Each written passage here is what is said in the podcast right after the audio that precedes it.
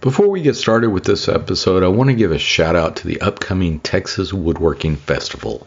It's going to be held on April eighteenth from eleven a.m. to five p.m. in Austin, Texas. This is the third year of the festival, and it just keeps getting bigger and better all the time. They're going to have a number of exhibitors and vendors. Basically, it's a mix of a beer festival with a, a woodworking farmers market.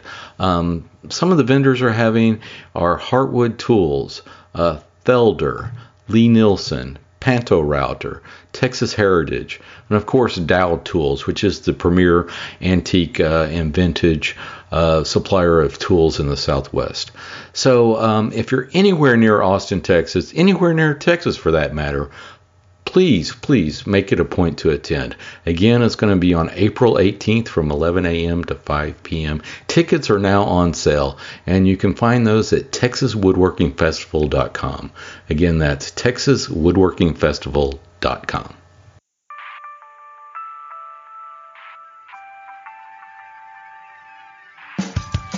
Welcome to the Modern Woodworkers Association, a podcast about woodworking from folk who woodwork. Woodworking is what we do, who we are, and what we like to talk about. So join us as we have a drink, sit around, and talk woodworking. Hi, and welcome to the two hundred seventy-eighth episode of the Modern Woodworkers Association podcast. I'm Kyle Barton of K Barton Tools, and I'm here with my co-host, Sean Wisniewski of the Corner Workshop. Tonight, we're visiting with prolific woodworker and friend of the show, Kevin Almeida. Hi, Kevin. Welcome to the show. Hey, thanks for having me. Good to see you guys. Good. And I did pronounce your last name correctly, right? You got it. Okay, okay. I was I was telling Kevin earlier that uh, there's a major thoroughfare that I used to drive every day called Almeida, and it's mm-hmm. very close. To well, I've, I've, I've had forty-eight years of people mispronouncing my name, so it's, it's all yes. good. It's the difference between a Y and an I, as far as I can tell. It's Almeida, Almeida, Almeida. You know. Yeah. I don't know. I, I live in Ohio, though. None of that makes sense to me. Exactly. So anyway, well, like I said, welcome to the show. And um, uh, when we get started here, um, let's go through things that piqued our interest. Um, so first off, um, little sad note, just want to take a moment to, um, you know, talk about the uh, passing of Charles Neal. Um, great woodworker, great teacher. Been around the community since, boy, I guess the inception of the internet woodworking community. And I know I've I learned a lot from him, and uh, so sorry to to uh, hear about his passing, and all of our uh, heartfelt thanks and condolences and prayers out to his uh, family and friends. So, oh, one hundred percent. Yeah, never never got a chance to meet him, but. Uh... No, I never did either, but, you know, I uh, I actually corresponded with him, you know, through email and a couple of times. Um, you know, I built a couple of projects of his, and he was always a great, great guy. And I used his uh, blotch control on a number of projects, his uh, blotch control recipe he has. Yeah, that's probably what I knew him m- most for. Mm-hmm. Um, in, in in recent years, he started doing a bunch of videos, um, but before that, it was, you know, I think it was is mainly about, you know, he had a, he had a good finishing technique. I want to say, oh, yeah. um, oh, I want to say, you know, some of the inspiration of of Mark's uh, wiping varnish stuff might have come from Charles Neal. Yeah, yeah, he definitely knew everything there was to know about finishing. I think. Um, Uh, I think his background, um, I think he started off like in the, um, uh, doing like uh, auto paint and, you know, body work mm. and stuff of that nature, and kind of, you know, uh, turned that in when he, um, I don't know how he got struck, went from that to woodworking, but when he did go to woodworking, he took, brought a lot of those skills that he had into his, his woodworking. But yeah, anything about, you know, finishing, boy, he certainly had a knack. One of the things that I still use today is when you just put on a um, very light coat of uh, of dye on wood and use that as a sanding reference, and just sand till that goes away, and you know you're you're you're good. Mm-hmm. Yeah. Mm-hmm. So I think I yeah. think everyone knew him as the finishing guy, but yeah. if you go to his website, and there's a gallery there, and he, I think he's underappreciated for the the quality of work he produced. Oh, yeah. Got some beautiful pieces over there. Oh, mm-hmm. yeah. he had some great projects, and I think um, I know I built his uh, Shenandoah quilt rack for my mom, and um, she loves that.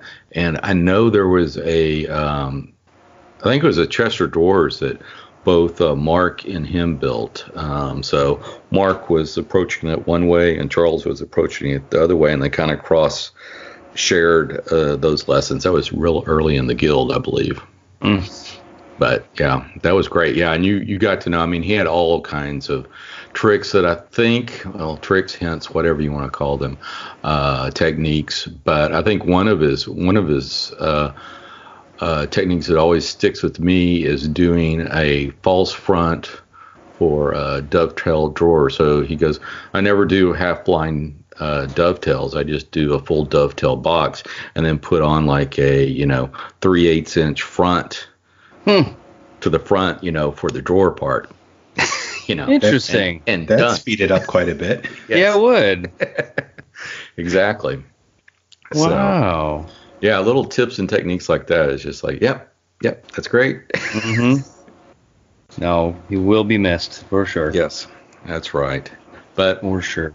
Yeah, and I hope someone, you know, I hope they continue to catalog all that content and, and keep it available, because some priceless stuff in there. No, for sure.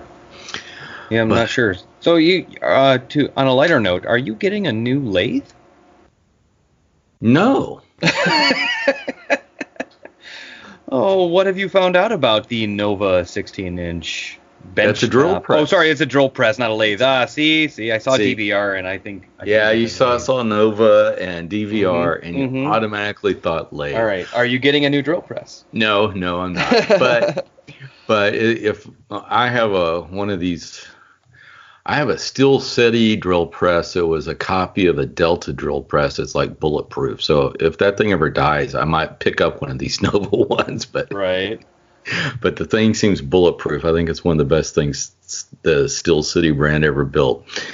But um, anyway, um, yeah, Nova, um, I don't know if you remember, but a couple of years ago, they came out with a uh, drill press using their D V R technology, which uh, there's no belts or anything like that. It's, it's uh, computer-controlled direct drive to the motor.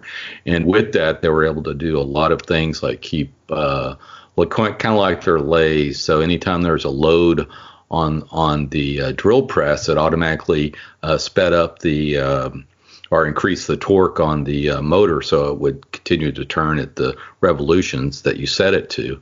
Also had some innovative features like um, you can zero out your bit on the top of the wood, set in your distance that you want to drill to. Let's say you got a two inch piece of wood and you want to drill one inch down, and you set that up, and the instead of setting a depth stop, which you can, but mm-hmm. you could just plunge with the drill, and as soon as you hit that one inch mark, it would stop, and the motor would stop.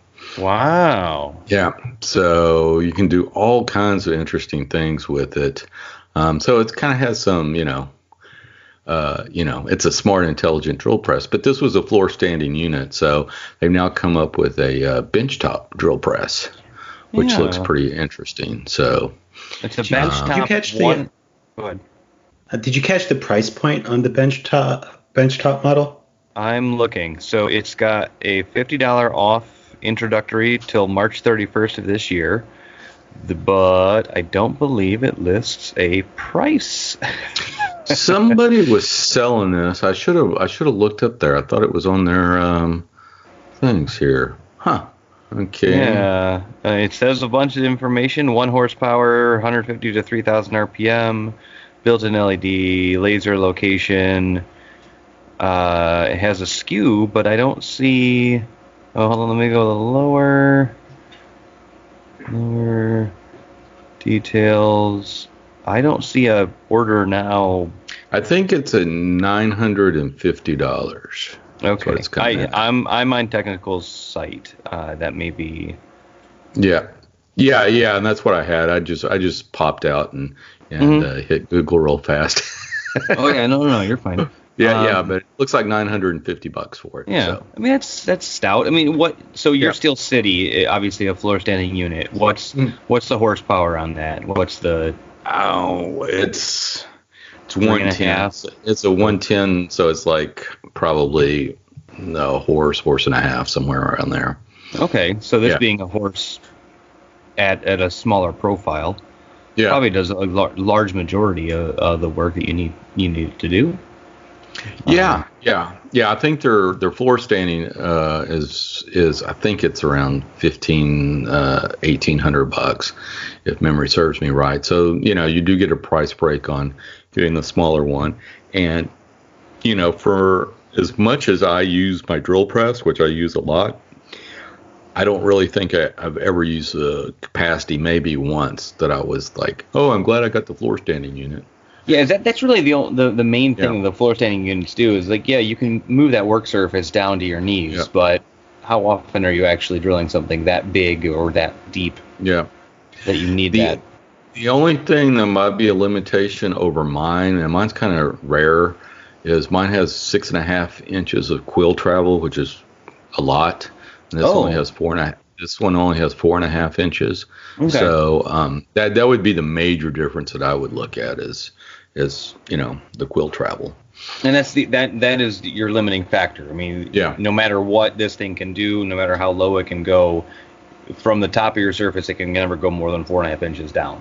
Correct. So I that I mean that probably takes care of a grand majority of drill press work.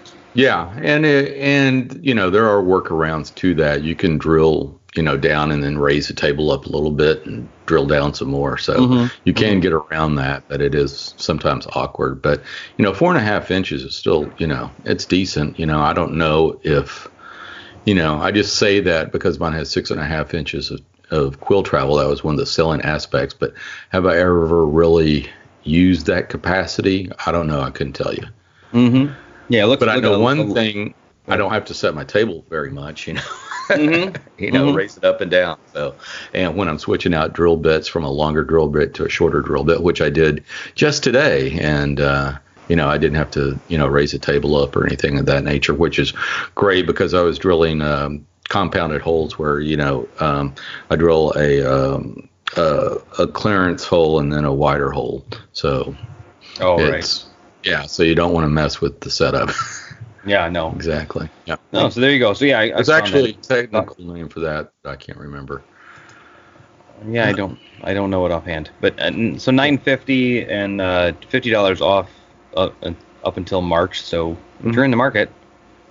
Yeah, if you're looking for a benchtop drill press and you want, you know, the state of the art technology, that, you know, yeah. one of the things I like about the whole D V R thing and being able to, you know, just sit there and not switch belts and just program in the speed that you need. And I think, if memory serves me right, if you put what type of wood, I think you got a choice on the on the D V R function of, you know, whether you're drilling into hardwood or softwood, and then what size and type of bit you're you're you have, and it automatically sets the speed. Wow, I yeah. mean it, it's it's not it's smart. Quite it's not quite C N C, but it, yeah. it's pretty darn smart. Yeah. Then huh. we have to be uh, then we have to be honest with ourselves and ask, how often do we change the speed on our drill presses? Oh right. if I if, if I didn't have to change the belts, I might. yeah, yeah, and that's yeah. So my dad's got a Jet, and that's that's I don't have one personally, but um yeah, yeah and he's got the whole belt system and the detensioner. He's got a he's got a whammy bar to, to help him move that detensioner you know, lever, yeah. you know, and and uh yeah, it's a kind of a pain.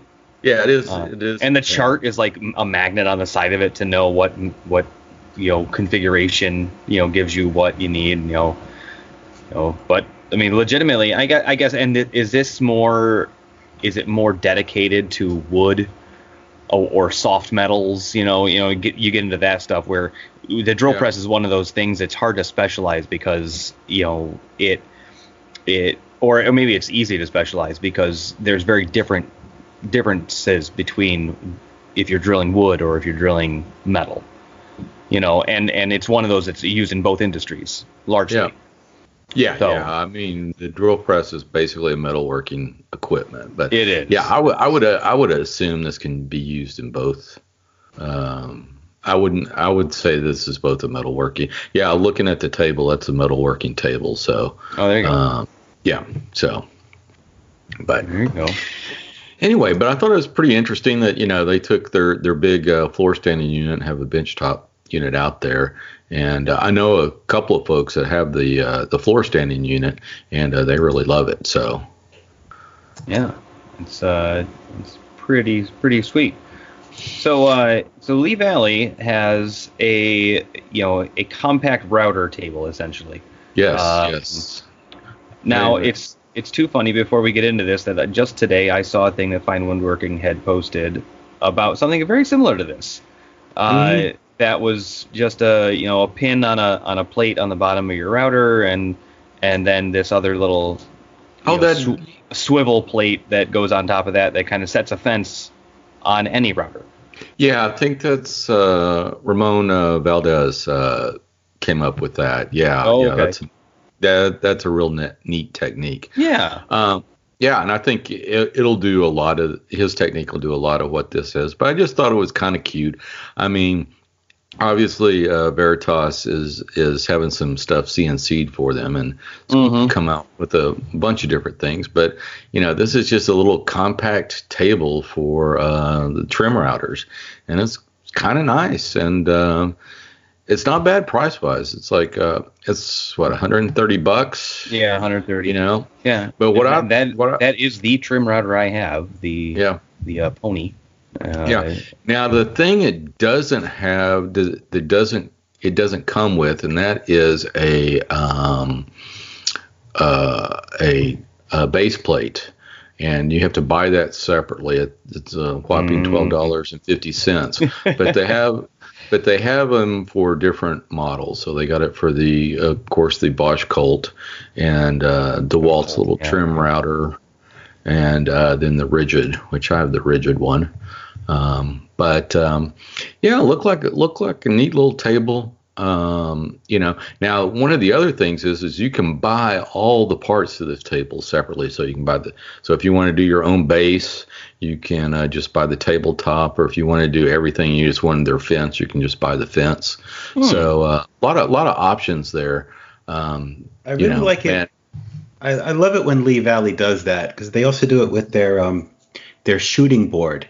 Mm-hmm, mm-hmm. Uh, they give you the option. You could buy the parts, and if you want to make your own, you know, the jig yourself out of plywood, or just buy it from them. You know, it's your choice, but I, I appreciate that on their part. Yeah, yeah, exactly. And, um, yeah, I think it's, uh, I think it's pretty neat.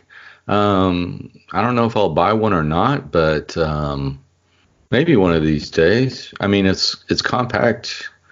Um, I just don't use my trim router that much, but Mm-mm. yeah. Yeah, it's nice. But what is interesting is I have this big, you know, I bought years ago this Woodpecker's, you know, one thousand dollars router table. Mm-hmm. And probably ninety percent of the things I can do, I could do with this little one. Oh, wow. Okay. Router. You know, I don't, because I, I used to do a lot of pattern routing and, and, and stuff like that, but I don't do a lot of that anymore. So, um, you know, I use it mainly. I use my router table now mainly, you know, to put roundovers and chamfers on stuff, and I could easily do that with something like this. Mm-hmm. So yeah, I mean that's that's the a, the application of a trim yeah. router isn't typically in a table upside down like that, but it mm. opens up it opens up the possibility of doing all that stuff. Yeah. So, oh, yeah, not bad. Anyway, and um, then I just wanted to uh, mention a um, article out there. It actually came out as the day we were recording this, and it's one of uh, Chris Schwartz's Core seventy-seven articles on Core seventy-seven's website.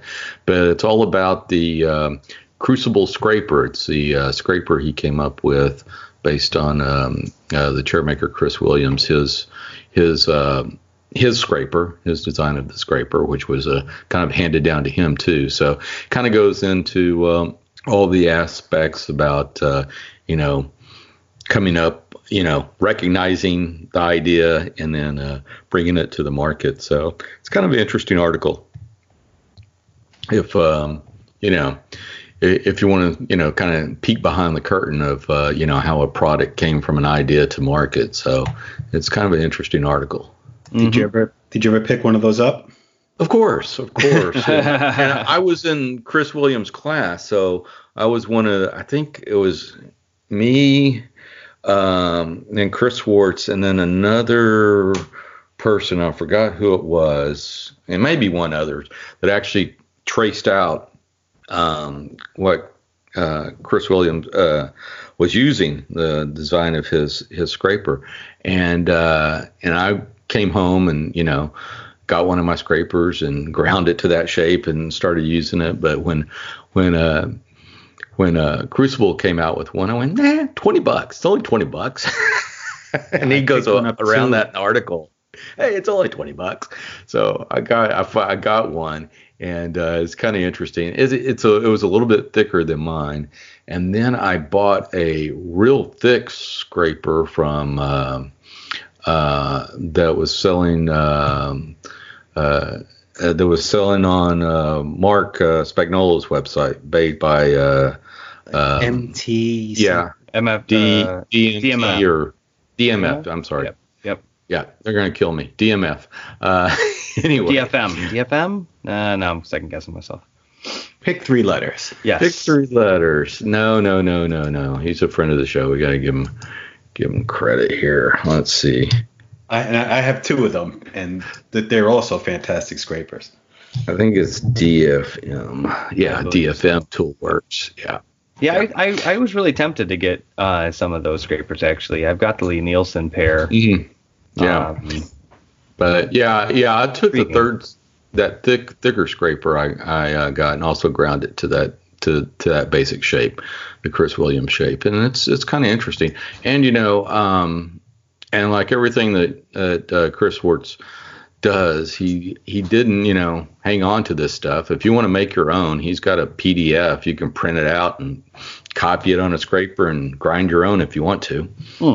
But for twenty bucks, hey, you get the scraper, you get a cute little magnet for it, and, you know, and it's twenty bucks. Yeah, that's not bad, actually. Yeah. Of all uh, things Crucible, that's not bad. And he says it's their most successful tool. And sold thousands of them, so yeah, that's great. Mm. But anyway, well, let's uh, let's move on to what's in the shop. So, uh, Sean, what's in the shop? Nothing, man. It was, it, you know, the holidays and yep. and, and all that I crap. I, I didn't get a chance to do anything. And, and I had time off work. How about that? Hey. Well, did you shoot off any rockets? I have not. Uh, oh, although man. I think I might have a chance this Sunday. I got to okay. see. I'm still trying. I'm, you know what's really hard to find is is actually the motors for these things. But uh, I I have one on order, and then I've heard that it may be three months before I get it. Ooh. Uh, not the motor, but actually the casing, which is just yeah. a, an aluminum casing. But they're uh, they're either at high demand or low low production, or a mixture of both. Yeah. So hmm. I do have some to, to borrow, though. Uh, okay. My my son's mentor has already reached out and said, "Oh, I've got this, this, and this." So so I I, I want to see this thing go up in the air before I spend any more time with it. There you go. Well, uh-huh. You definitely need to post it. Post a, a video. See what I can do.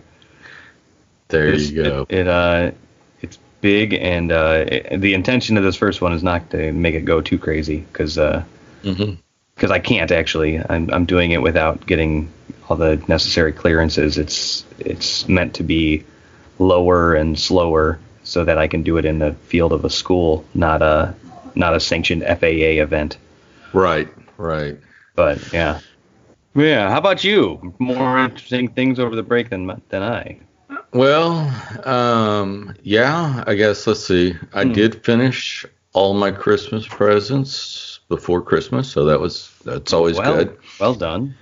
So I got the trays done. Um, right now, I introduced my new boring jig last over the last oh, week or so. Mm-hmm. Um So I think I've talked about that enough on this, on this particular show. But if you're interested, visit my Wets, uh, Etsy page, and uh, you can find a link to it in my profile on Instagram, or just search for K Barton Tools.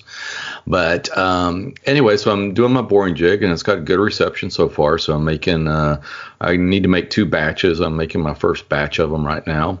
And with that, um, uh, before I get into the next topic um, – Uh, Sean, Kevin, did y'all get any woodworking-related Christmas presents? I did not. Okay. Um, which is okay. Did you, Kyle, uh, before we get to...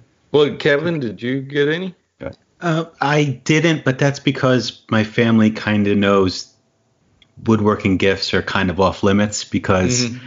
I'm just kind of picky about okay, my so, my tools. And so so and, here's what. Yeah, yeah, I'm the same way. So here's here's what I did is is uh, both my uh, mom and my wife were like, well, what do you want? And I go, well, what I really need is uh, some blades for my table saw, but y'all don't know um, what to buy me. So here's how much they cost. Y'all divide it up. Give me a gift card or money or whatever. So that's what they. Yeah, so we're all we're all pretty similar in that way, and I'm yeah. assuming that most most in the craft or in, in the maker community might mm-hmm. be be in the same boat where mm-hmm. you know I could I could explain it to you, but that's really might might take a while. What I really need is just just a means to get it. I right. uh, if I if I truly need something, I might have already gotten it for myself, or the money will help me get it. You know, but exactly. I I you know you know what you want, obviously. Exactly. So, so I wanted the, uh, I wanted, you know, since I'm doing these boring jigs, there's, there's two main things they have is they have this center tower, which is a two by two piece of wood and, uh, maple, or I was for my prototypes, I was using red oak. Got an interesting story on that too. And then plywood for the runners. So I know I wanted to get a uh, rip blade, one of those nice glue line rip blades, so I can rip that thick stock, which is better than using my combination blade. And that's all I've ever used in my table saw is a combination blade. Now, I have a couple different ones, but they're all combo blades. Um, so I wanted to get one of those, you know, plywood and melamine blades and uh, one of those glue line rip blades. So I uh, first ordered them from a company because they were a little cheaper than the ones um, um, I got. I ordered them from another company, and I don't want to mention any names, but I ordered their twenty-four tooth um, rip blade, and I ripped on it, and I went, well, this is leaving some saw marks. So much. And you weren't working glue. In cherry, right? I mean, yeah, no, no, I was, I was, you know, I, I ripped uh, all kinds of different woods, but you know, I ripped some, some maple, some cypress, some oak. You know, just looking at it, and I'm going, you know, I'm getting a cleaner cut with my combo blade. And I'm going, hmm. well, maybe this company doesn't, you know, it's not up to snuff or whatever. So sent those back to them, and then ordered um, some uh, Freud.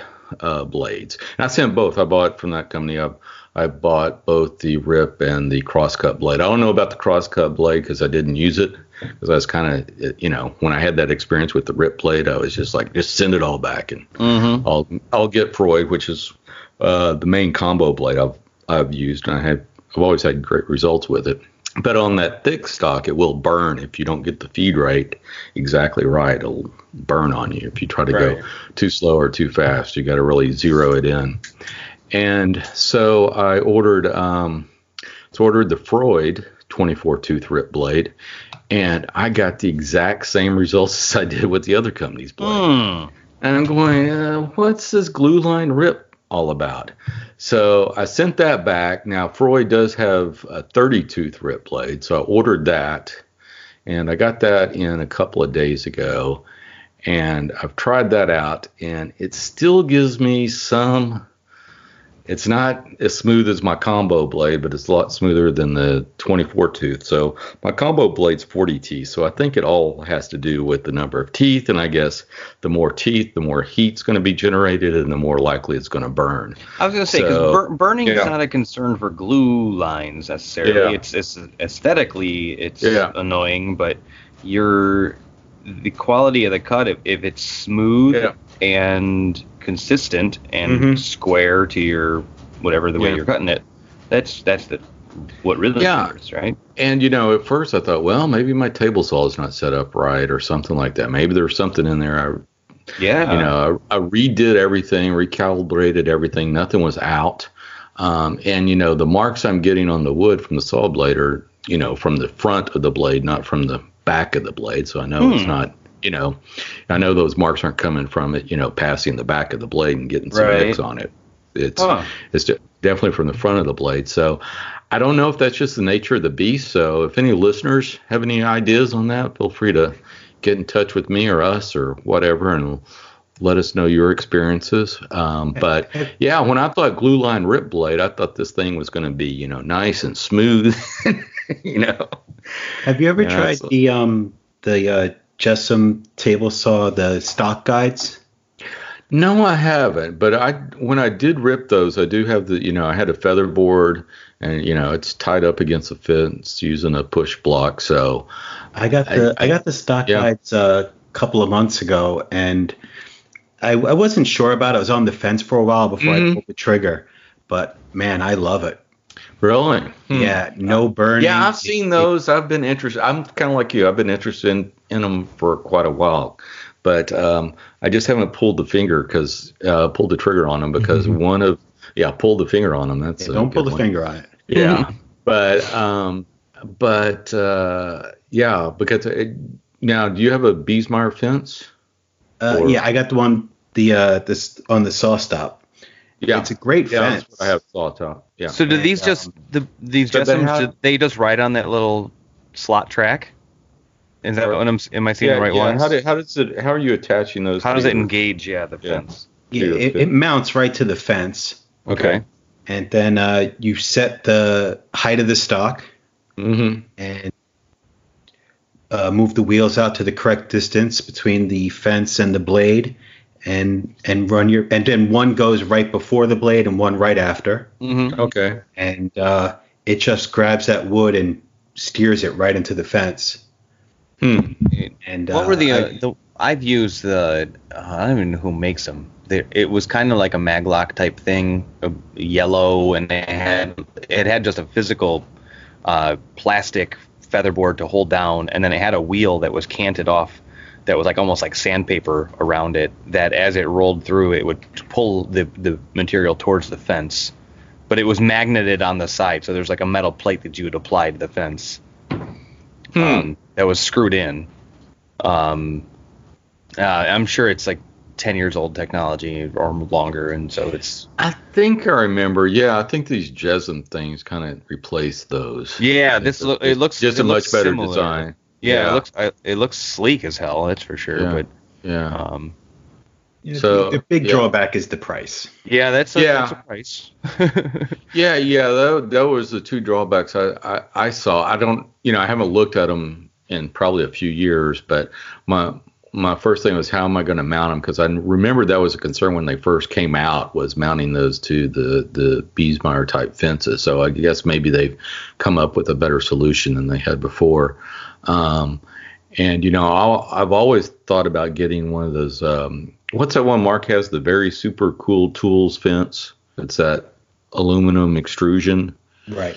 Yeah. And I think, um, I think there is an easy way to mount those things to those. And I've always thought about getting one of those, those fences too, but yeah, but so you, so that's made a real difference for you, huh? Yeah. I, I, I love it, especially for doing, you know, repetitive work like uh, mm-hmm. even ripping stuff for. I was ripping stuff for a cherry cutting board, and you know how cherry burns, mm-hmm. and I needed all the parts to be the same exact width, and you just run it through, and it keeps it so tight to the fence that there's no burning on the other side, no marks from the blade. Uh, yeah, really, really happy with it. Hmm. Hmm. It's something about okay. consist, consist, consistency when you're holding it and all that jazz. Like, it really does make a difference. Yeah, just yeah. take one thing out of the equation. Yeah, exactly. Yeah, yeah, and and that's that's what I thought I was doing when I was going back and forth between the combo blade and the rip blade doing my test cuts. But I don't know, maybe, maybe the uh, rip blade is just a little bit more finicky to that than the combo blade is because it has less teeth. I don't know. I'm just spitballing here. Yeah, I mean, I I had uh, I mean, I, I'm going to talk about a compound miter saw as opposed to a table saw, but mm-hmm. I I have an eighty tooth Diablo blade for a twelve inch compound miter saw, and that thing, uh, I mean, it's smoother than hell, but it burns like crazy. You know, it's there must be some some middle ground, some some balance there to find. Well, I, I will say one thing. I did get their their um, the Freud eighty tooth, you know, plywood melamine blade, which is also good for for uh, cross cutting. And I was mm-hmm. cross cutting this this thick stock, and it oh, it cuts well. It's very smooth. I'm very happy with that blade. Um, it's definitely uh, a step up uh, from the combo blade, especially on plywood. Mm-hmm. Yeah, and, it's, and I'm using it on obviously yeah. on a chop saw. It's mostly in a in a crosscut yeah. thing, and so I mean, but yeah. I mean, cutting a two by four with that, I, I think it's almost so glass smooth that it's it might not glue right. You know? So Kevin, what are you using for blades? Are you using just a combo blade, or are you using? I have uh, the uh, Woodworker two combo. Okay. I just bought my second one because it's funny. You know, you go so mm-hmm. long with something and you don't realize how it's getting progressively worse.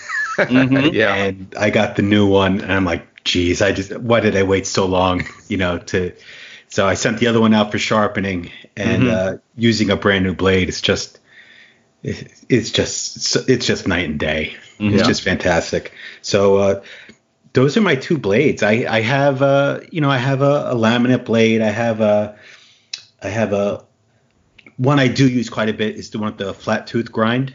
Mm-hmm. Mm, yeah. yeah. Mostly yep. for, uh, for making, when I'm making splines. Splines, yeah. Or mitered yeah. corners. Yeah, yeah. Uh, I got a quarter inch flat tooth yeah, uh, grind and, and uh, I use that a bunch. I don't hardly use my dado blade anymore. I just use that. Quarter inch, that's a fat blade, man. Yeah, that's a fat blade. It does a wow. great job, yeah. Yeah, uh, Woodworker too. It, that's that's my go-to. Mm-hmm. Yeah, yeah, yeah. I I thought about buying one of the Woodworker twos. Uh, I I've been using the Freud Fusion blade. I've been perfectly happy with those results. So, but I don't yeah, know. Sometimes sure. I wonder the Woodworker two. It, am I is it that much better to justify the price? But yeah, I think then, I, then, think I, it's about then I justify it in my head saying it's uh you it's, know it's. It lasts well, for so long. Just suck it up.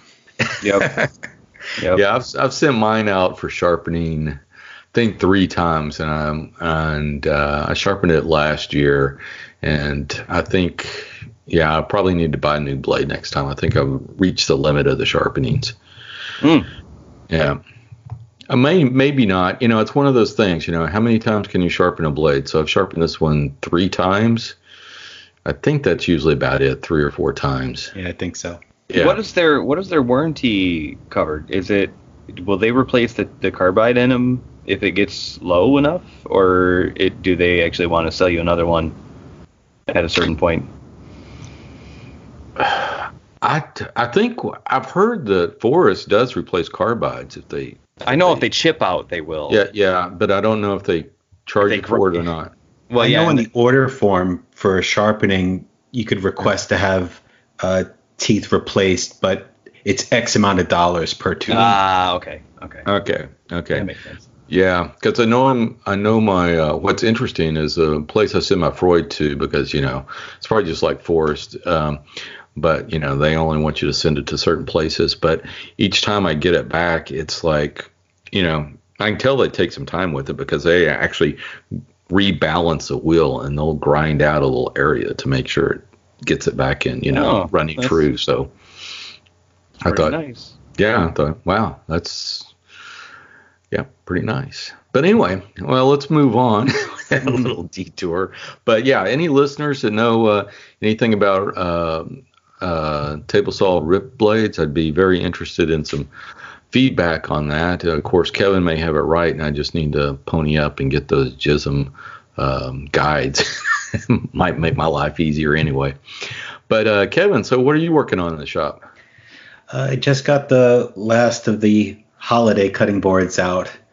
Um, I just finished ah, a you, you had inch. you had yeah you had the year like I had a couple of years ago where I got nothing done till like mid-January. Oh, here's yep. your Christmas present. Yep. Uh, so I just, for a friend of a friend, I made a, they were, they were buying it, so it's all good. Oh, okay. Uh, an eighteen inch diameter, three inch thick cherry end grain cutting board.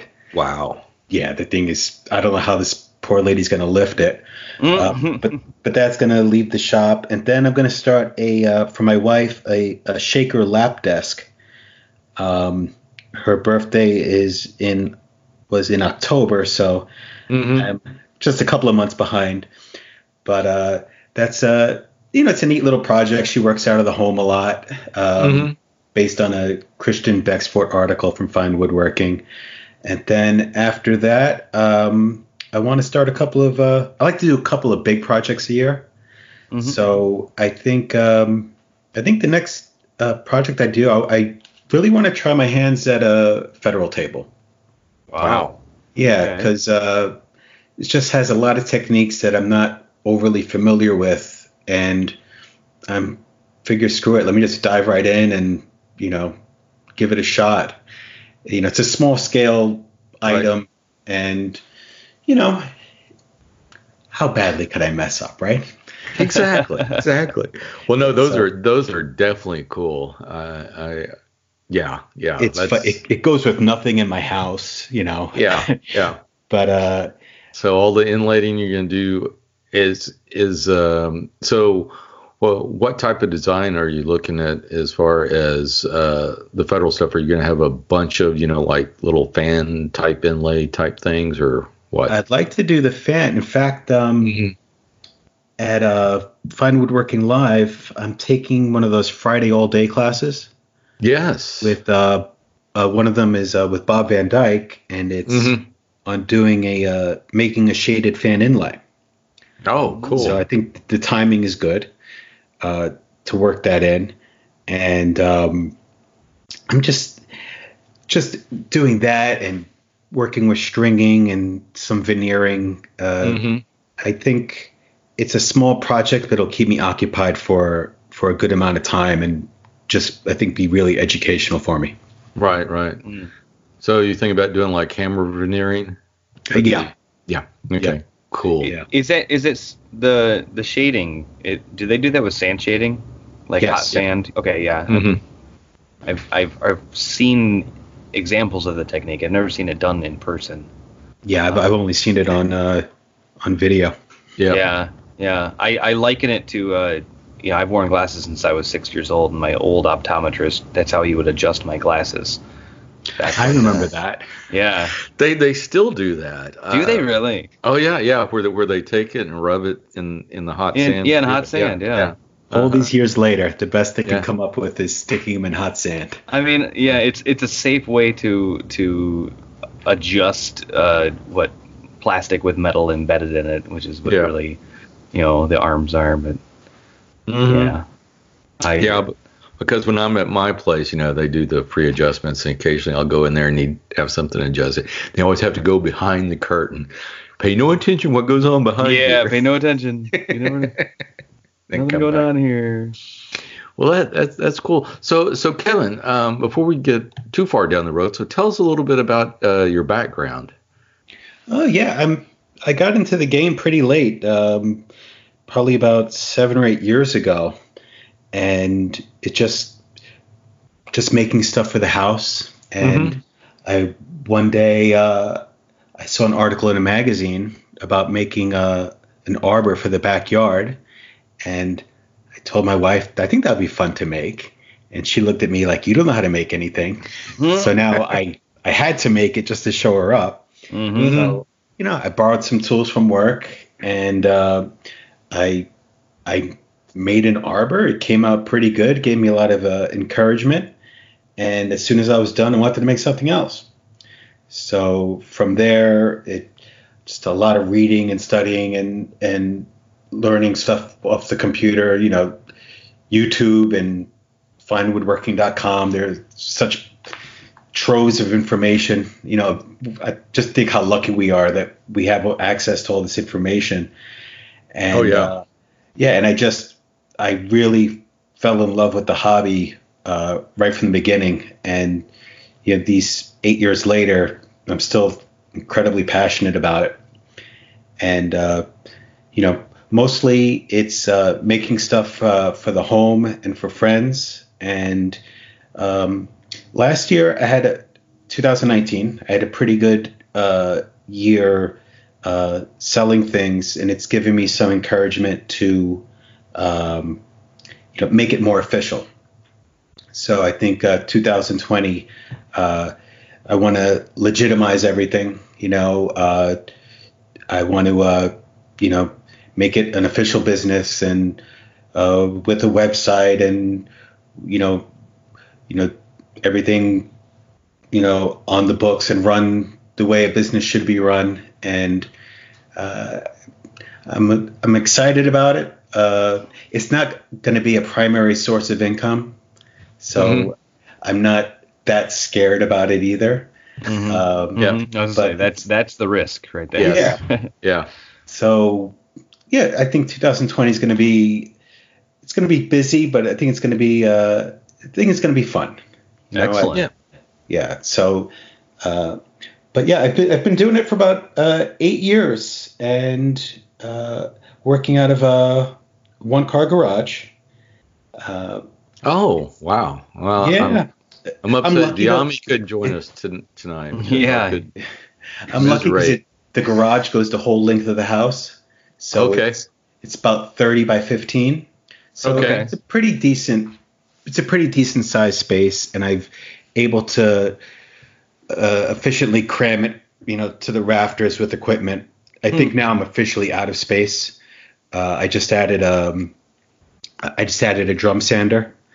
So. Mm-hmm. I think now my garage is tapping out, saying, yeah, no more. Enough, enough. Yeah, uh, you posted about that drum sander a week or so ago, didn't you? Yeah, I got it, yeah. Um, yeah. you know, when Jet had their fifteen or ten or fifteen percent right. off.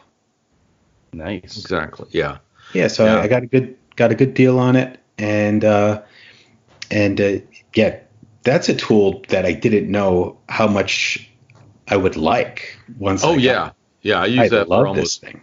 Yeah, yeah, they they are fantastic. I I use mine all the time on you know on almost every project. You know, if I make especially any flat work I, I make, I run it through the drum sander. Um, any even on Windsor chairs, the C blanks, I run them through the drum sander. You know, because most of the stuff I get, I can't get any wide pine boards here, so usually I'm using poplar and having to glue that up. Right. And so it all goes through there. Yeah. But yeah, it's I just keep one twenty in mine, and there you go. There you go. So in uh, in in New York, uh, are you heating and insulating your garage space so you can work year round? Yeah, my, my garage my garage is insulated, and I installed a two twenty electrical heater a few years ago. Okay. And mm-hmm. I could put that on, and in about ten minutes, I'm up to sixty degrees.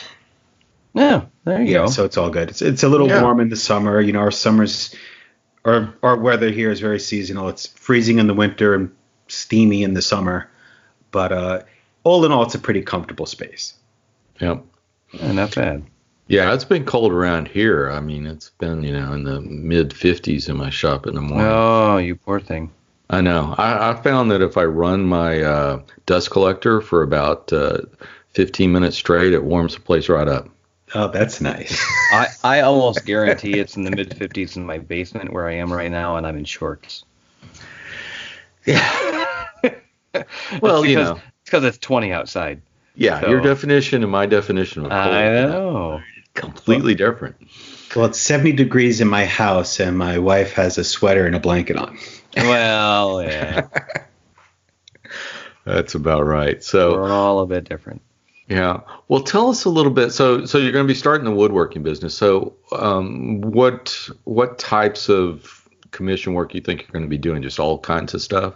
You mentioned. You- I've done quite a bit of work for yeah. friends. A lot of it's also been friends of friends. Word of mouth right. is a beautiful thing. Mm-hmm. Um, so, and it's a lot of stuff usually custom for. Uh, an unusual situation or, or something has to fit in a particular space. Right. Mm-hmm. Um, so it, it's been a lot of work like that.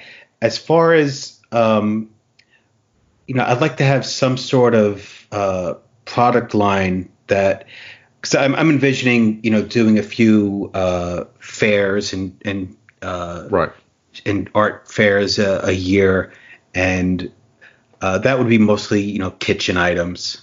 Mm-hmm. Those seem to sell pretty well there, but I'd also like to have, you know, my quote unquote book there so people could have an idea of the of the furniture I can make. Mm-hmm.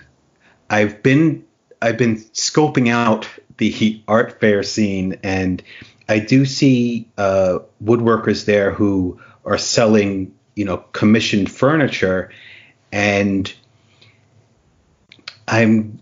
I'm really curious to know how well they do, because I just don't imagine people going to these places and then on a whim deciding, you know, I need to commission a two thousand dollars coffee table or, or whatnot. Right. You know, mm-hmm. it, it, I, I just find it interesting. Um, usually the people I see that are, are the busiest are people selling um, relatively low cost items that, uh, you know, like forty and fifty dollar price point items, mm-hmm. you know? Yep. So, uh, so I'm just trying to get my, uh, my product line together, um, trying to build up an inventory, which is, which is the big expense really. Oh yeah. You know, uh, I was at the lumber yard two days ago and, you know, you, you turn around and boom, you just spent, you know, four hundred dollars, mm-hmm. you know? Uh, so, you know, trying to build up an inventory, and cause if it's a new business, if, if it doesn't work out, I know I'll be able to sell this stuff eventually at cost. But, right. you know, that isn't my goal. Uh, mm-hmm. But I, I just, you know, it's just, it's a little, uh, makes you a little wary, you know, like spending a lot of money to, to, to build up a business, and you're not quite exactly, it's your first year, so you're not exactly sure where it's going to go. Uh, yeah. A lot of question marks for the year, but I also think that's what kind of makes it exciting too. Mm-hmm. Yeah. Yeah, if, I, if I've learned if I've learned anything in my little venture, sort of similar to yours, I don't need to, you know, it's kind of supplementary income, and um, basically to pay for my own hobby. But when I started into it, yeah, it's yeah, I started slow, make sure I had some stuff, and now I can say, okay, you know, I know what the demand is, and I can kind of build up some inventory. But yeah, it can get expensive quick. I mean, mine, I don't have that much cost in wood, but you know, for instance, my um, my stretcher jig, um, it has a lot of cost in uh, in hardware, right? And um, there's just yeah, yeah. I mean, when you're going, okay, I need to make you know eight, ten, twelve of these. We're talking you know fifteen hundred dollars in hardware that you got coming in. It's just mm. like, yeah, I hope I sell all these because I just outlaid you know all this money for the, for the hardware. That's that's the yeah. scariest part. Yeah. I, I've heard,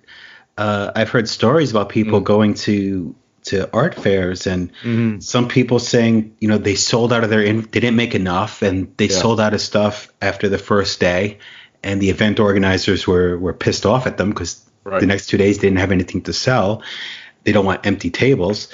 And then other people saying, you know, I was there for three days and I didn't sell a single thing. Mm-hmm. Yeah. So it's just such a huge yeah, range. I, yeah, I think that market's a little tougher. I mean, at least mine, I put so, I put enough lead time on the stuff. You know, when I first started doing it, I was like, okay, I want to make sure I got the orders in before I ordered the, the materials. Right. And now I'm at a point where I can kind of forecast, yeah, I'm going to sell these many a month, so I can back that out. And, I, you know, and if, and if I don't perhaps sell those, that many that month, I know I just keep that there. It'll, hopefully it'll eventually sell. But right. yeah, I think when you're talking for those show markets, yeah, you're exactly right. Running out of inventory is quickly is almost as bad as not selling. Yeah. Yeah. So well, at least with the first one, you made some money. yeah. Yeah, exactly. So, um, that's right. So, um, but yeah, I think there's a bunch of people, um, you know, worth it. Um, Um, Sean with the wor- worth the effort. I know mm-hmm. he does a lot of those type shows. Now I think he does a lot of business and turning, but um, you know, I've watched all his videos on the topic. Guy yeah. is yeah, he's got a ton of useful information. Yeah, uh, yeah. Uh, and the it, latest one was on what this this uh, battery pack generator thing he had that you can. It's basically you know like uh, turning your lathe into a uh, cordless uh, instrument with this. I don't know. I think this thing had like four or five lithium big lithium batteries that you shoved in. It's made by DeWalt, and you could run his lathe off of it. That oh wow, very wow. interesting. Yeah, because wow. he says, you know, he could take it to the show. And he took it to the show. He took it to a show and see, you know, how well it worked, and it would last him all day. And um, while it was more expensive than the generator, he didn't have to pay costs at the show for getting electricity out to his booth. Mm-hmm. Plus, I'm sure it's a lot quieter. Yeah, yeah exactly. Uh, yeah, yeah, yeah. That's the other thing you mentioned too. Yeah, because a lot of the the, uh, the yeah they don't want you running generators. And then he says you never can rely on the power because they might have you know. uh, five or six other booths, you know, using that same power for their fans or whatnot. Yeah. So, yeah, I mean, yeah. It, I, I think for the, the crafts, you know, slash art show, I mean, you know, it, it's, it's a mix and it's a mixed bag, right? So you, mm-hmm. you, you want to not, not make something so simple, but simple is easily repeatable, you know, and, and, you know, benefit to, you know, be the guy that sounds something that people can walk away with. And then somebody sees it in their hand and they go, oh, really? That kind of thing? Oh yeah. That's, that's, you know, as opposed yeah. to a commission, you know, that they'll see in a month. Right. Or, or, you know, that's, that's two very, very different things. Yeah. But um, now that we're looking forward, let's look back for a little, little bit. Now, mm-hmm. one of the things that I want to talk to you about is this uh, Malufa rocker you built that I watched go all through Instagram. And I was just blown away, not only by the results that you got, but how quickly, at least it seemed to me, that you uh, built this rocker. I'm a little, uh, I don't know if it's O C D, but when I start a project, I know there are some woodworkers who they get caught up in like four different projects at once. Yeah. I'm, I'm a, once I'm with one project, I have to see it through to completion before I could think about another one. Right. And, uh, I just got so absorbed in this project. You know, everyone, you know, a lot of people, not everyone, but a lot of people were saying, you know, it took them six months or nine months or, you know, I know one guy, he gave up on it after a while. Yeah. Uh, but yeah. I, it, I just got so, so drawn into it. Yeah. And I just found the whole process so uh, enjoyable. I just, I powered through it, and cool. you know, it still took a long time. It still took, uh, Still took a couple of months, but mm-hmm. uh, you know, it. I was.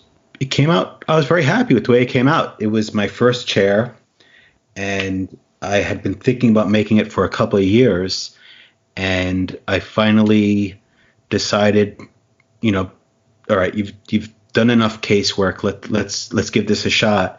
Mm-hmm. And uh, you know, I like I had the uh, I had Mark's videos. Right. Uh, I was about to say you. This was based off uh, Mark's uh, yeah Mark's videos, project. which yeah. is which uses uh, Charles Brock's plans, right? Mm-hmm. And you know, I, ha- I I bought them on sale like two years ago. Mm-hmm. I I had the uh, I had the wood from uh, Bell Forest. Mm-hmm. I, right. I bought that like eight months prior. You well, know, I know someone that bought that on sale. Yeah, I know someone that bought that wood like ten years ago. and mm-hmm. still has the wood up in his attic. But oh anyway, yeah, who would yeah. that be? I don't know. I don't know. and uh, so I, yeah, I finally said Let, let's just do it already. And it's it. Watching the first video, I'm like, I'm never going to do this. I'm never going to be able to do this. And as I went, I'm like, you know, you got this. You got this. And it, it's it's such a cha- chair making. I I knew it was a change of pace from. You know, mm-hmm. the woodworking I was used to, I just wasn't aware of, I wasn't prepared for how much of a change it is. You know, when, when nothing is ninety degrees, right. where, you know, you're, you're, you're carving stuff with a scary looking power tool you're holding in your hand. And, um, it's, it, it was intimidating, but I quickly got into the groove, and I, I really fell in love with the process of chair making. Yeah. I could kind of see, Kyle, how, uh, how how it's your thing now.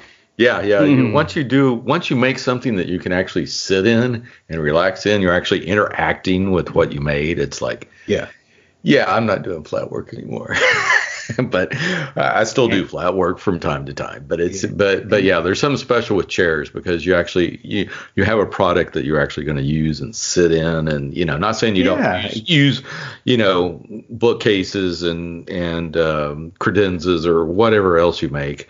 Um, you do use them, but they can tend, tend to be static, where a chair is more active, I think. Yeah, like I see yeah. my yeah. I see my daughter, you know, reading, you know, doing reading, uh, you know, and doing her homework while while sitting in it, and right. you know, it, it, you know, it's funny. I, I've made her a desk too, but it's basically just loaded down with toys. You know, yeah. she she mm-hmm. she sits at the dining room table to do her homework, uh, uh, but seeing her, you know, sitting in it, and and even just seeing it every day, and not to sound, you know, corny or anything, but I, I it's been a while, and I, I see it. And I'm like, man, I can't believe I made that stupid thing.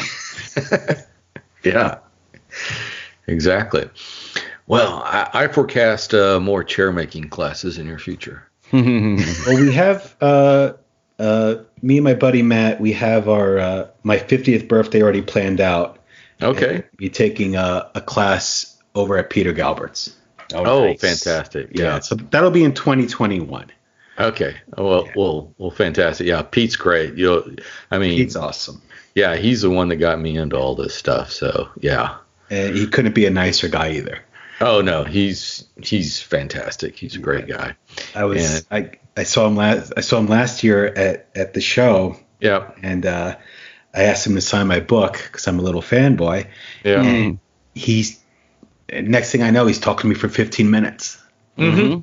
This I think that's the great thing about our hobby is that the people we you know we look up to they're they're they're all just so approachable. Right.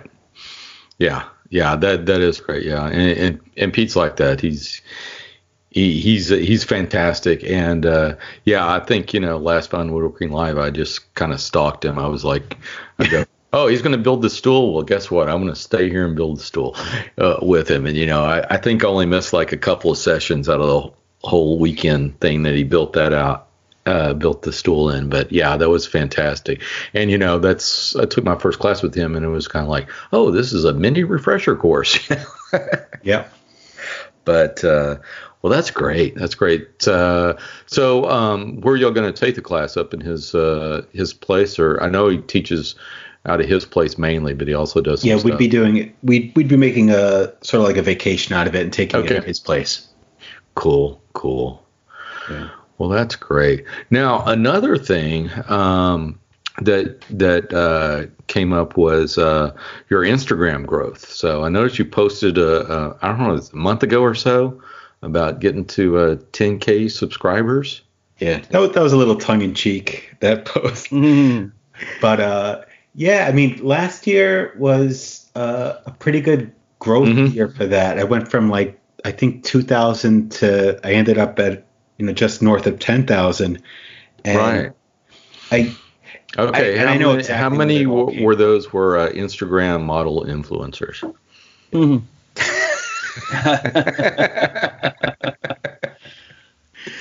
But, uh, it, it all, all the growth, it stemmed from one video I made. Oh, really? Mm. It, yeah. It was a, I made a, I made a, um, a chest of drawers for my son, where the top drawer is a pull-out desk. Oh, yeah. Yeah, they call it a butler's desk. Mm-hmm. And uh, I incorporated some hidden drawers into it because my son's mm-hmm. eight, and what kid doesn't love secret drawers? So I made a short little video of me showing the secret drawers, and um, it just got you know thousands and thousands of views. Then you know everyone's you know all those. Um, All the bots that repost stuff, right? It just kept getting reposted, but it did draw some, uh, you know, more people my way, and yeah, and every day I was getting like, um, you know, several hundred new followers when usually I get like one. Right. So I'm like, all right, this is interesting. So, I went viral. Basically. So uh, yeah, it it all stemmed from that, and uh-huh.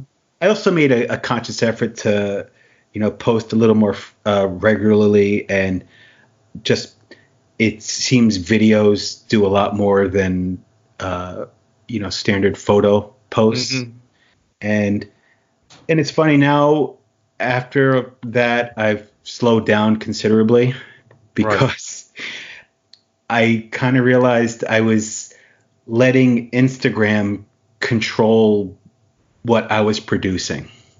Right. Mm. You know, I I, yeah. mm-hmm. I I was building stuff thinking, oh, how could I put this? How could I showcase this best on Instagram? Then I'm like, what's the real reason I'm here in my shop? You know, it's not for that. Right. So I I kind of uh, slowed down a lot with that, and you know, cause it, it it just got to the point. It's like getting my priorities straight. You know, right. Instagram, it's it's a lot of fun. It's incredibly inspirational. I, I save stuff every day that I see on it. Yeah, but, I do uh, too. Yeah. You know, and I, someday I, want, I need to organize all that stuff. Yeah. Oh, yeah. But uh, no, the the main thing is I want to make, uh, you know, I do want to share my stuff, but the main thing is I, I do want to make stuff and not just see, you know, how could I make like a gimmicky post just that I know will get a lot of attention. Mm-hmm. Yeah, yeah. Well, I don't know. With the woodworking business coming up, you may need to do some more gimmicky posts. Mm-hmm. At least that, you know, that's one thing I've looked at. I've never counted subscribers. I don't even know how many I have now, and uh, and probably won't look either. But yeah, it's probably something I should get more concerned about since I actually do have a since I do have a uh, jig business, so to speak. But mine's it's such a narrow little niche market that I don't know. Hopefully, people will find me. If they're into Windsor chairs, I guess they'll eventually see something. So far, but, so good, though, right? Yeah. Oh, yeah. So far, so good. I mean, I couldn't ask for more. I mean, um, you know, it's it's right at the level I want it to be. I'm not too busy making them. You know, I think probably the last six, nine months and probably for the next three months because um, I do have some new ideas coming out. But I think, you know, I'll have this pretty well established, pretty much run of the mill, and I can get back to actually making some chairs. I think, I think it was, uh, I forgot. I think it was with you, Sean, I was discussing. Yeah, it's been like, it's getting close to a year since I've made a chair now. Mm-hmm. uh, that's that's mean, the funny thing about starting yeah. a business is that yeah, you get in the yeah. way of your craft. Yeah, exactly. But, uh, but I think it's starting to, starting to calm down a little bit where I can, you know, I, I can now forecast demand, I think. Uh, of course, I just introduced this boring jig, so we'll have to see how it goes. So that's why I say probably in about three months I'll be able to forecast and be able to do a batch and have some inventory and, you know, that kind of thing. So, but, and you have your – and I'm sure you're you're nailing down your procedures with each and every batch to get them out that much faster. Oh. Oh, yeah, exactly. And what's really strange, I don't know if I mentioned this on the show or not, is I – come from a, a, a background. I was uh, in supply chain, and I had a number of unenviable tasks, and one of them was writing procedures. Mm-hmm. And uh, since I did it for so many years, I've actually written procedures around everything I'm doing, which is actually pretty good, you know, because at least I can do, do I got it down in writing. And then um, if I'm in the shop and I say, hey, this is a better way to do this, and I do that, I can make that modification and, and, and keep on going. But I was like, wow, I might actually learn something in the business world. Mm-hmm. Yeah, amazing so. How practical those things are. Yeah, yeah. But yeah, I'm always finding new ways to do do things a little bit quicker, a little bit easier. So tell us a little bit, uh, I think you want to mention some stuff about some classes that you took in twenty nineteen. Oh, yeah. yeah I, I try to take a few classes every year, and mm-hmm. I took uh, I took just a couple last year, and uh, I don't know what your experience has ever been, but, you know, this was the first year I took some classes which, you know, kind of let me down. Um, oh, yeah. Yeah. Um, I'm not going to – I'm going to be deliberately vague. yeah. I don't want to mm-hmm. out anyone. Right. Because it could just be they had a, a bad class. Mm-hmm. But, you know, I, I I went to one class where, um, you know, the the description uh, said one thing, like you'd be making uh, two of a certain item. And then we get there, and the first thing he says, uh, we're only going to make one. Because of uh, mm. time constraints. I'm like, okay, maybe, maybe, maybe there's a point. But then it was a weekend class, and we were done by ten thirty Sunday morning, when you're supposed to go till four. And mm-hmm. I'm like, okay, you're done, you're done. But you know, you're you're paying a certain amount of money. You know, right. like you, you you expect some stuff. Plus, you know, just disorganized and not really prepared. And then you contrast it with other classes you've taken. Like I've taken a, um, I've taken a, uh, a Kumiko class with uh, Mike Pekovich, mm-hmm. where you know that also was a weekend class. And in the one weekend, you know, everyone made uh, a walnut box and uh, was able to make an entire learn Kumiko right. make an entire Kumiko panel to inset in the box and finish it.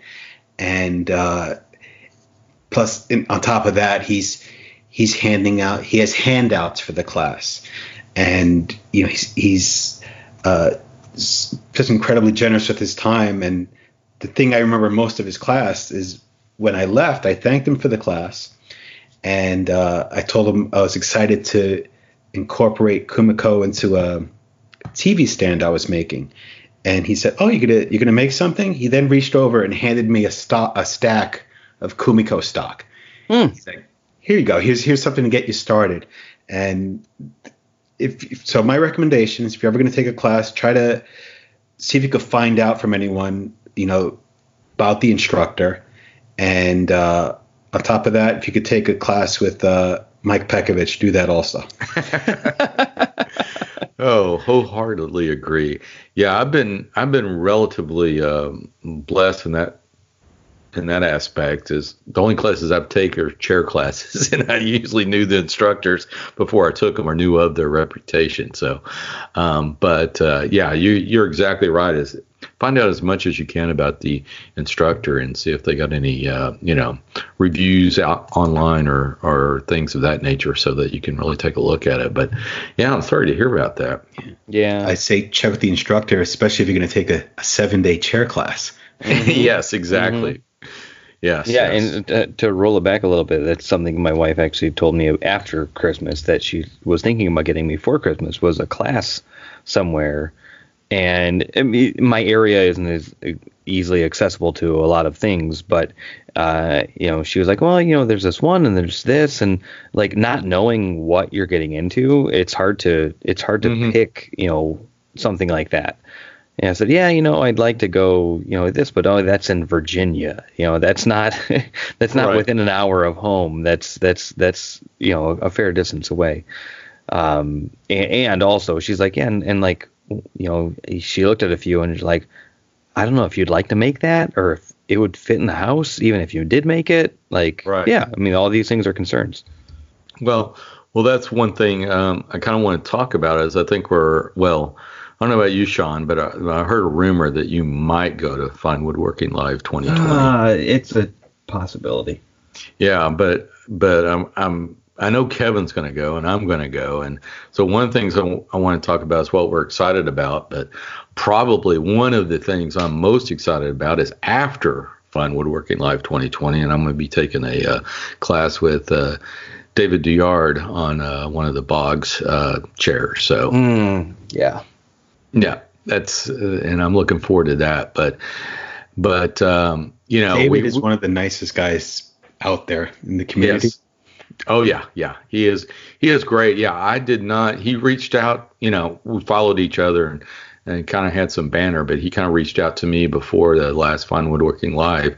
And uh, yeah, he's become he's become a uh, a, a, a dear friend in uh, the the woodworking community for me. But uh, yeah, he is absolutely fantastic. Great guy to talk to. And, you know, uh, he's helped me immensely on my jigs, giving each one of them a test drive. So, so uh, and give me a lot of great feedback. But yeah, so I'm really excited about that. But um, Kevin, what are you excited about over the o- overall program? Uh, I know you're you're doing the class with. I'm uh, going to do the full day class. For me, yeah. That's a no brainer because I'm like, yeah, it's a it's a whole. I get a full extra day of of in, of instruction. Yeah. You know? So. We, we we get up early Friday morning and drive out, and so I'll be doing the full day. Yeah. Um, well, I'm actually getting in there Thursday, so you'll find me at the bar after you're done. All right. I, I, that sounds familiar. So right. I'll, I'll do the shaded fan class on Friday, um, mm-hmm. and then just catching up with everyone is, is a blast. You know, yeah. um, I've met so many good friends through there, and I'm excited that. Uh, Phil Morley's going to be there this year.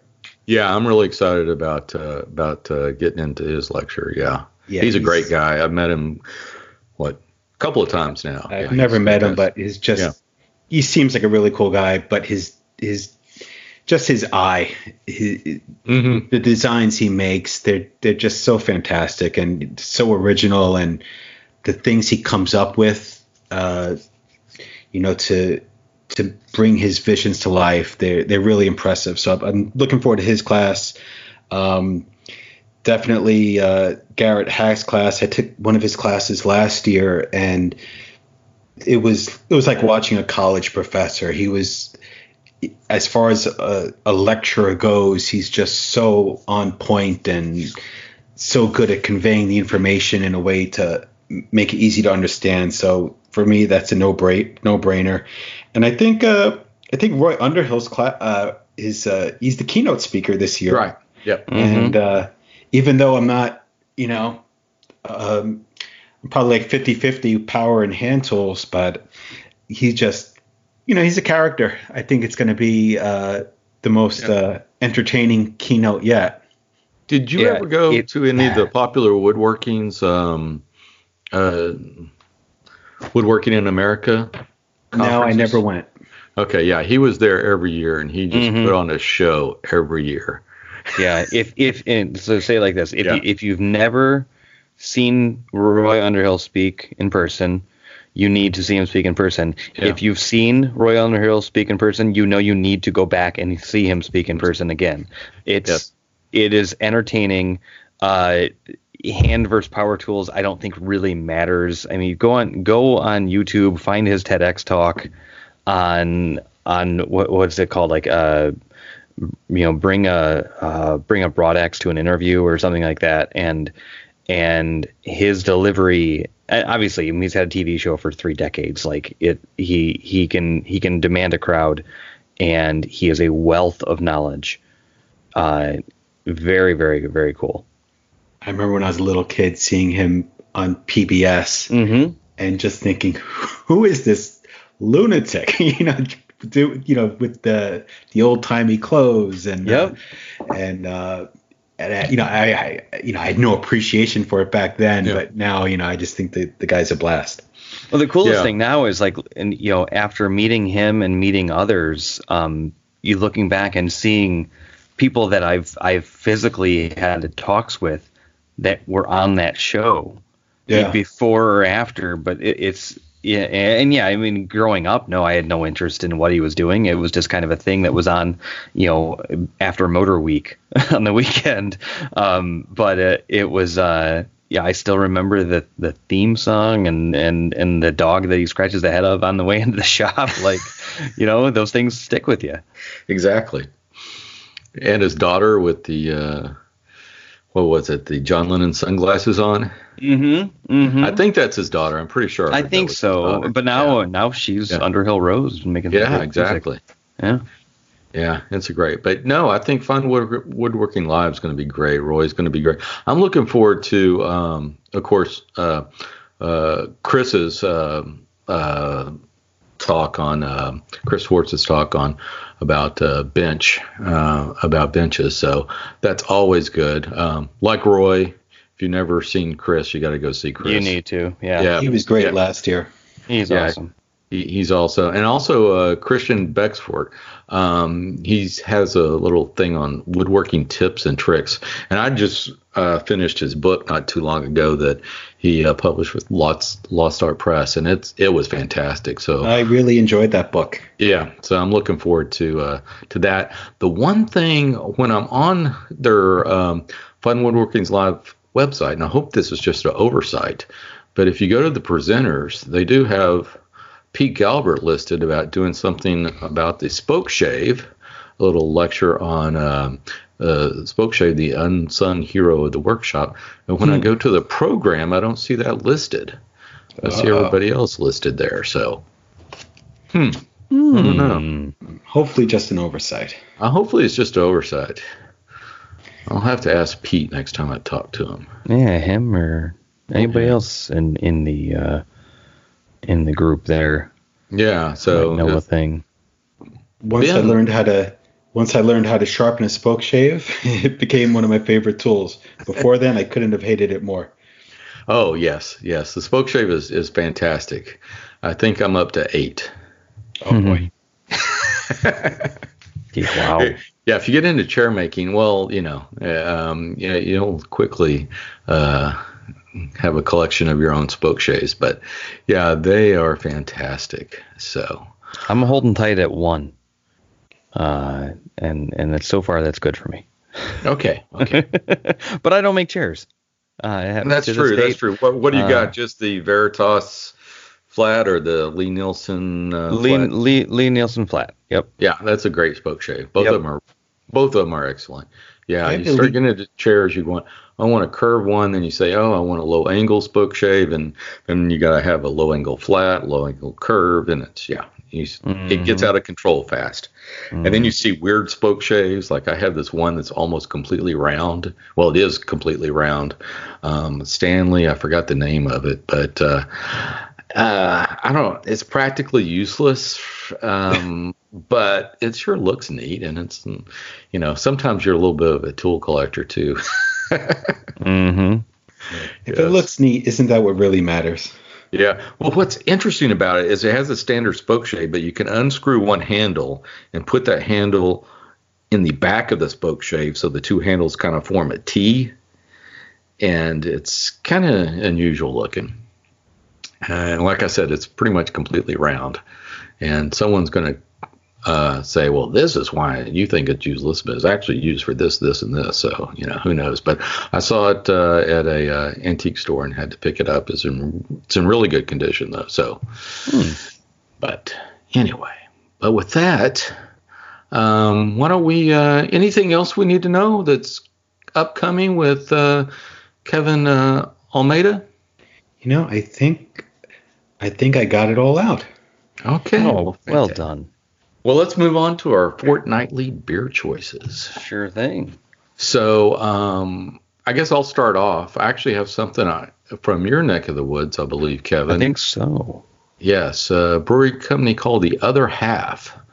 And uh, the uh, uh, beer I'm recommending is called the Denim Daredevil. It's an I P A. It's kind of a cloudy, citrusy I P A, and it's absolutely fantastic. Uh, I was gifted that by a friend of the show, uh, Patrick Brenham, uh, Tecton Guild on Instagram, and uh, it is absolutely fantastic. In fact, he gifted me a number of different varieties of Other Half, and uh, so I think through the coming weeks you'll catch a theme. Oh, but, that's excellent. But unfortunately, I mean, my wife absolutely loved this one. And um, and uh, unfortunately, we can't get it here. But I think they have a uh, I think they have a uh, in Brooklyn and in Rochester, New York, they have um, locations. I don't know. Are you familiar with The Other Half brewery company, Kevin? I'm not. Well, there you go. There you go. I'm going to I'm going to be part of The Other Half. Yeah, the other, the other other half. The other half. I uh, I'll have to look because I, I don't know that I've seen that locally, but yeah. I'm not in New York, so yeah, I'll have to ask Diami about it. Mm-hmm. Yeah, he probably knows. Yeah, I'm sure he does. So I, I picked up some uh, Urban Artifact, which is a little crafty uh, guys. They do a lot of fruit and sours and, and other stuff. And so tonight I've got their gramophone. Uh, they have all these interesting names, but this is a nectarine fruit tart. Uh, it's um like the Midwest fruit tart specifically, as I'm looking at the can. Um, eh, you know, just one of those lighty. It's a it's a, technically a fruit beer, mm-hmm. uh, which which has some sweetness to it, but uh, easy to drink, uh, and I like them. Cool, cool. Check them out. So, Kevin, do you have anything to recommend? Uh, I just I keep my beer kind of simple. Get mine at the supermarket. Um, I just finished up the Sam Adams uh, Winter Variety Pack. Oh, which, cool! Uh, I like Sam Adams. Yeah. Yeah, they had a. So you had a, a porter, a, a chocolate bock, a couple of different lagers, and the best part, no I P As. Yeah, not a fan. Not a fan. Not an I P A fan. I'm not an I P A guy. Uh, I, I understand. I understand. My wife's not an I P A person, but like I said, she did like this Denim Daredevil quite a bit. I think because it had a lot of citrus in it. Mm-hmm. But yeah, my, uh, my wife loves I P As. Uh, yeah. I, I'm not a huge fan. I can handle them, but I, um, we did we did find what probably is very common knowledge that you don't want to pair an I P A with hot wings. Uh, it's just not a good mix. Sounds terrible. Oh, well, with that, where can they find us? So, Kevin, where can they find you on the interwebs? Uh, on Instagram, the the only uh, social media platform that matters. Of course. Uh, Kevin zero six one one. Okay. And Sean, what about you? I'm on that same social media, uh, Sean W seventy-eight. Uh, I have to ask, Kevin, is that your birthday? That's your number? Yes. It matches my son's birthday. That's pretty cool. Oh. Many, many years different, but my youngest son is, is a June eleventh birthday. I bet he's a wonderful kid. He is. He really is. Kyle, where can they find you? Ah, uh, you can find me at barton dot kyle on Instagram, and Kevin already said it, so that's all we need. But with that, that just about wraps it up for this show. So if you haven't already, please subscribe to the show on the uh, podcatcher of your choice, and uh, just search for the Modern Woodworkers Association. Then you'll never miss any of our exciting episodes. And while you're there, please leave us a review. Thanks for listening to the Modern Woodworkers Association. If you like the show, be sure to visit modern woodworkers association dot com. You can follow us on Twitter at M W A underscore national or on Instagram at um, M W A underscore podcast, or you can like us on Facebook. The best thing you can do, though, is tell a friend. Word of mouth, as we spoke about today, goes a long way uh, in sharing our discussion and, and just keeping us all together.